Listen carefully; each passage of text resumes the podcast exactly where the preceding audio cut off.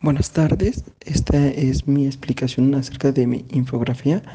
Yo elegí el tema de educación tradicional, educación innovadora y el desempeño de los estudiantes.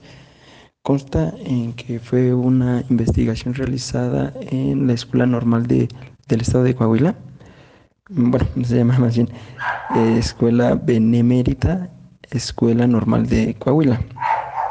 Trata de una investigación que surge de la necesidad de conocer el método de enseñanza-aprendizaje llevado a cabo en las escuelas eh, normales. En esto se basaron mediante el autor Lewandowski, el cual menciona que hay personas que se esfuerzan por innovar y hacer cosas distintas en los entornos. La innovación se da gracias a las acciones pioneras de cuyas condiciones y deseos de encontrar una respuesta eh, a sus preguntas les permite realizar los cambios. Esto se refiere a las, a las personas, que en este caso es a, los docentes de, estas, eh, de esta escuela que, que, hizo el estudio.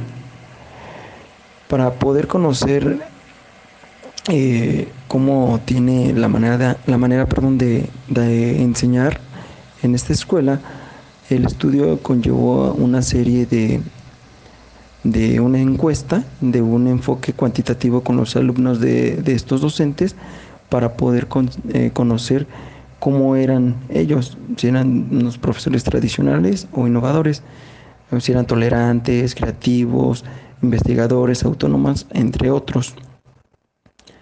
Y el resultado final es que dan a, conocer que, sus alumnos de, de la escuela normal dan a, dan a sus docentes como que la las etiquetas de que son docentes castigadores, perdón, son realistas, creativos, tecnológicos, expositivos, entre otros.